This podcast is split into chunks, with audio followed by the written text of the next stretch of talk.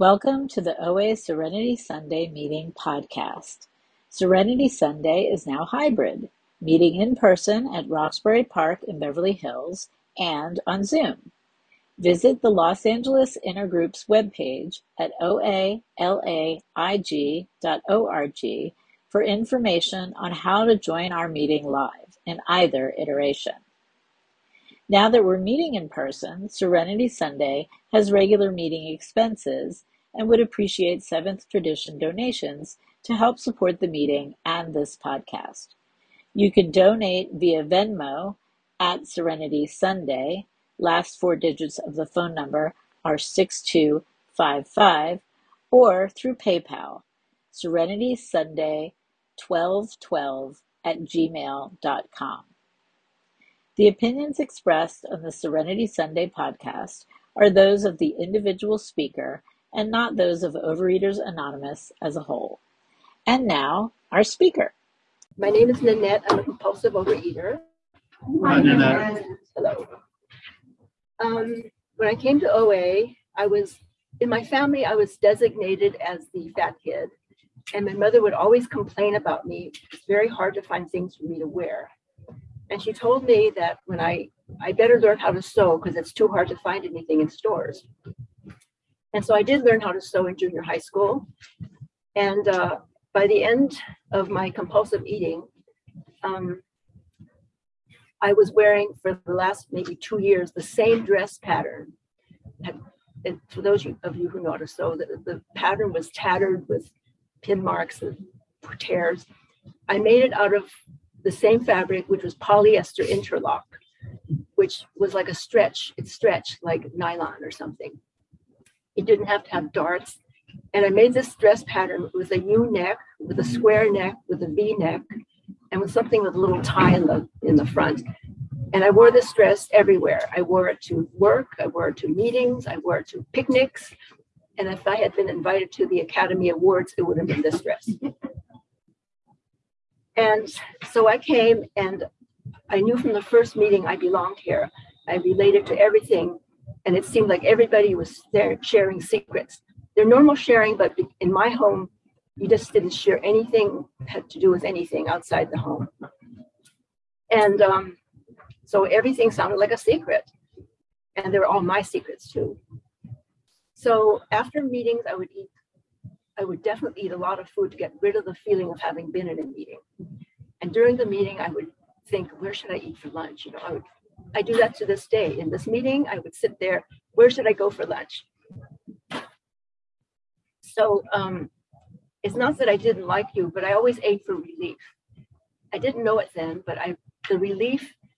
I, I'm the garden variety compulsive overeater. Eat when I'm happy, eat when I'm sad, eat when I'm bored, eat when I'm excited. And to this very day, when I eat, there's an element that it feels like it's a party. I get to eat a party now. And uh, the thing I really ate over was um, self-loathing. I was in every situation I was in, and there was a self-loathing of I don't belong here. They're going to find out. I feel uncomfortable. Everybody doesn't look like me. All these things. So in eight years, the first eight years of OA, I was absent eight times. And I was abstinent three days, five days, four days, 15, 17, 23, 27 was number seven. And right now, to this day, I'm on abstinent number eight. And abstinent number eight so far has lasted 39 years. There's a big difference between 27 days and 39 years.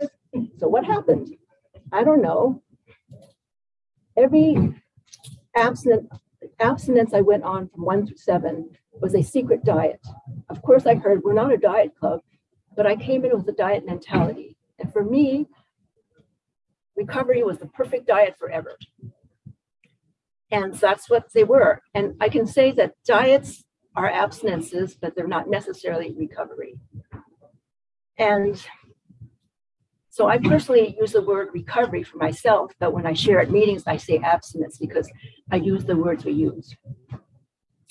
Because in the beginning, I would complain somewhere in there. When they, when I started OA, there, there, uh, the A, the OA 12 and 12 hadn't been written. And even after they wrote the 12, they, they published the 12 without the other 12. so, but I, we used the big book. And so they would translate, put food in place of alcohol. And I would get so critical of chapter three. If you can eat like a gentleman, we take our hats off to you. And I'm thinking, that's a wrong translation. You should say, if you eat like a lady, we take our hands hats off to you. Because men eat like pigs. and so I would complain that this is not a podium, this is a lectern. A podium, something you stand on everything. Ohio Street was not Ohio Street, Ohio Avenue. So every little thing that I could find that was different that I couldn't agree with, I would complain about in my head. And then one day I got so fed up with OA that I, I verbalized my complaints in a three minute pitch. So after I pitched, everybody applauded and they went the, on to the next person. So nobody cares, you know. but I felt like, gee, I can be as bad as I can be because to me that's being bad. And they still accept me. They applaud it and they go on to the next person. So, okay. So what happened with this number eight time is I, I noticed that after eight years, I had 27 days max. And that didn't sound good. That was not a good record. So I said, I have to do something different. Oh, I'll just do what I hear at meetings. It's not going to work. So I said, meals at mealtime with life in between. I didn't describe what the meals would look like just life in between. And life in between for me included popcorn at the movies. And I did that. And I didn't want to eat breakfast at 12.01 a.m. I think it's okay to eat breakfast at 12.01 a.m., but I didn't want to do it. So meals at mealtime. And the first thing I really noticed with my eating, besides since I'm not on a diet anymore, is that when I went a, was in a restaurant and they had rolls, I ate too many rolls and it made me feel bad. That I connected that. So I said, one of my guidelines for abstinence is if I'm in a restaurant and if they have rolls, I have one roll and one pat of butter, no matter which runs out first. And I put it that way because what I do is I would take the roll, open the little packet of butter, I'd finish the roll, and there'd be butter left. Have to take the second roll to use up the butter, but there wasn't enough butter for the second roll to open the second butter. And then there'd be some second butter left to take a third roll to use up the second butter. And it just would escalate that way. And it made me feel bad. So then after I had one roll and one pat of butter, okay, there's butter left. I don't have to have it. And I ate every last thing they served me. Every grain of rice, the decorative lettuce if I wanted it, everything. Because I figured if they served it to me, it was my portion in a restaurant, which is like a huge portion. Unless it's a very expensive restaurant, then it's a small portion. so one of the things that happened during this beginning of this particular abstinence is that I discovered I have a disease of perfectionism. And in me, the disease of perfection was really powerful and strong, as strong as the disease of compulsive overeating.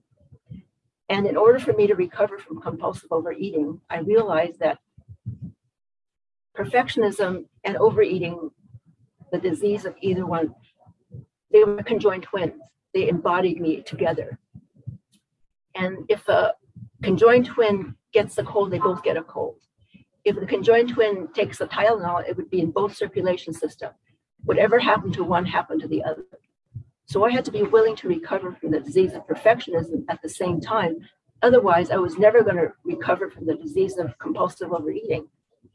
And the only way I have ever found to recover from the disease of perfectionism is that I if I think I'm imperfect, I have to keep it. Because every time I started over, I was practicing the disease of perfectionism, which my every recovery in compulsive overeating was going down the tubes. The tubes. Okay, so that's one of the things that was different. And I, Kelly, can you tell me how much time I have left altogether? Um, eleven forty-five. Okay, thank you. Um, oh, and I want to mention that when I was doing the one roll and one pat of butter, one restaurant put on a, a basket of assorted rolls. So it's big debate. Which one looks best? Which one tastes better? If I take this one, maybe that one tastes better. And I knew it was a bad idea. If this is a lifelong program, which I tried to make it so, I have to, I- couldn't feel deprived. That would not work. So I had, I decided I would have one of each kind of roll. They would all share the same pat of butter. There turned out to be three different kinds. I had all three different kinds. They shared the same pat of butter all the way to scraping the paper. Yeah. And that was another day of, um, another abstinent week. So anyway, the second thing I discovered is that I couldn't, I couldn't believe I was powerless over food. I felt like, okay, okay, you guys say that because you need a working definition, so you can work the 12 steps. That was my attitude. And I had recovery before in a program for friends and families of alcoholics. And I knew I did step one there, but not in OA. And I, I, I wanted all my credentials from the other 12 step program transferred to OA, but it wouldn't transfer because I still, as, as much emotional and spiritual recovery I had, it did translate into the physical until I started going to OA eventually.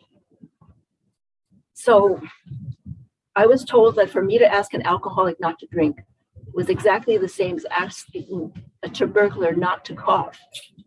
Coughing is part of that disease. And if I ask somebody not to cough, it's impossible. And so for myself, I had to translate that to myself that if the guy who has TB coughs and says, I'm never going to cough again, this is the last time I'm going to cough, I'm going to work 12 steps and never cough again, he's saying two things with that statement. He's saying, one, I don't have a real disease, and two, I have power over a cough. And I know those, TB is a real disease, and there's no power over a cough. And that's the powerlessness, step one, and powerless over food.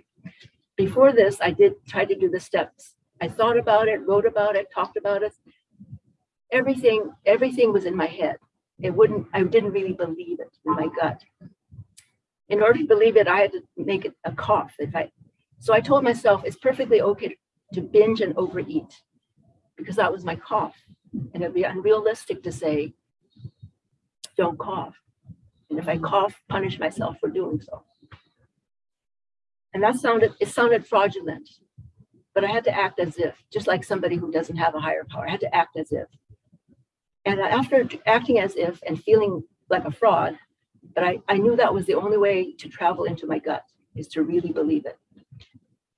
After about three months, something happened to me. I suddenly had a different perspective.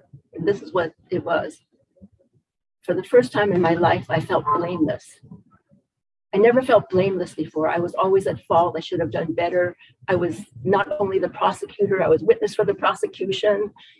So I felt blameless and I knew that the powerlessness traveled to my gut. I believed it. I was not to blame. And it gave me relief. It lessened my need to hate myself and be. It just lessened that. It didn't stop it, but it lessened it. So um, that's how I did step one, first part of step one. I don't have time to go to the second half of step one. That's another story. Um, and then the last thing is, oh, God. I always called God my higher power. God seemed too too religious. I said higher power. And I realized I didn't have a higher power in Overeaters Anonymous specifically. I had a God in my other 12 step recovery. I had a God in the rest of my life. But in the circle of OA, no God whatsoever.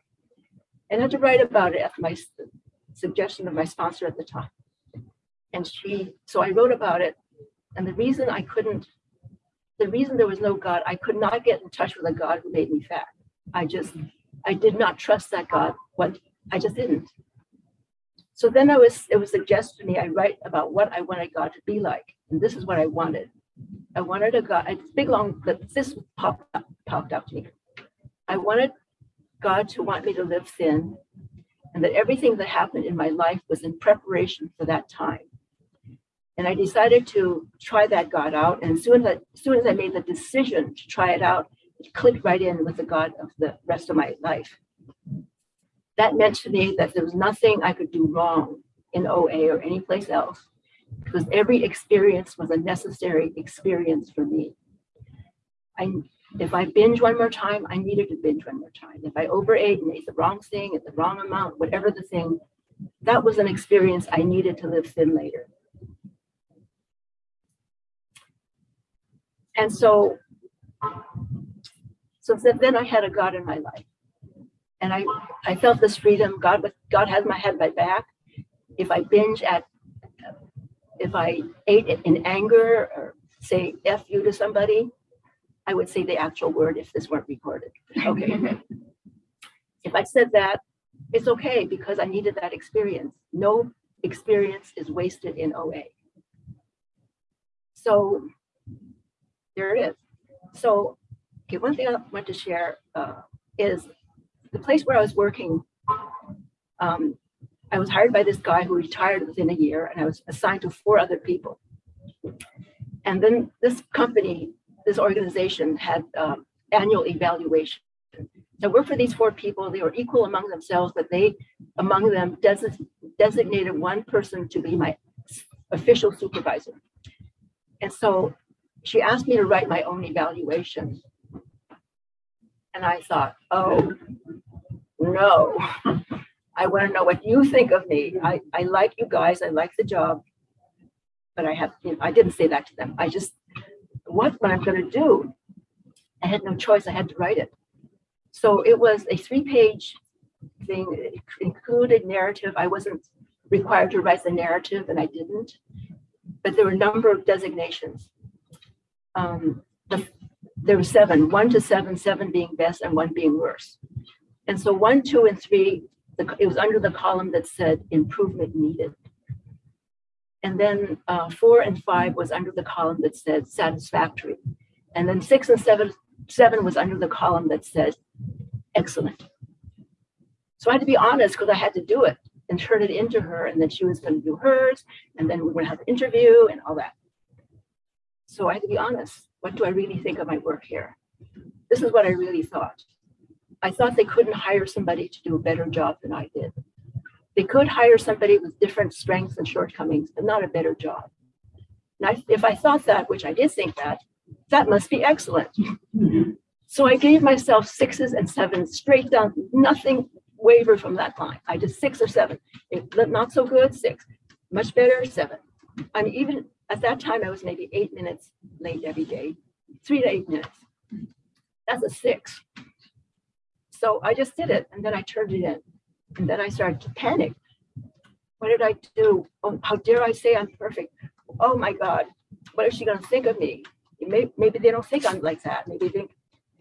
So I pulled out my copy of what I turned in to review what I had checked off. And that's when I noticed something. In the column that I checked off it didn't say perfect on top, it said excellent. And for the first time in my life, those two concepts separated. I didn't even know I had them together, but they got when they got separated, I knew they got separated. And so excellent, it didn't say I was perfect, it said I was excellent. So we had the interview. She downgraded a few of my sixes, my sevens to a six. She upgraded a few of my sixes to a seven. She upgraded more than she downgraded, and she left the vast majority alone. And so for that year, I got the highest raise you can possibly get in my category. So that's when I learned that you can be so excellent and not perfect at all. And sometimes if I feel, oh, sometimes when I feel like I'm being a human being, do something that human beings do, I don't punish myself for being so because none of us ever rise above human being, no matter what. And programs change and they evolve. The only things that don't change are dead people and statues. So I'll just end by saying this, how I envision my recovery. I see my recovery like a forest, and there are enough trees in the forest to make the forest a forest. And some of these trees are like redwoods and sequoias and oaks and uh, I don't know, a lot of, I don't know trees, uh, eucalyptus, beautiful trees. And some of these trees are dead, they're tree stumps. lightning hit it, it stopped growing, maggots crawling through them. And if you hike over there, there's a grove of tree stumps. And if I only look at the trees, I'm going to miss of what else is in my forest, so there's more there than trees. There are waterfalls, brooks and streams, clover, California poppies, blue jays. And I don't go to a forest and say, look, there's a, there's a tree stump here, let's trash this forest and go onto a fresh one. Because the forest is God-given and God-made, it actually has nothing to do with me. And I have to accept everything that's in that forest. So in my recovery, if I, I think my recovery is God-given and God-made, which I do think that, I have to accept everything that's there, no matter what my personal opinion is. I just have to accept it. So I guess I'll end there. My time is up. Thank you so much.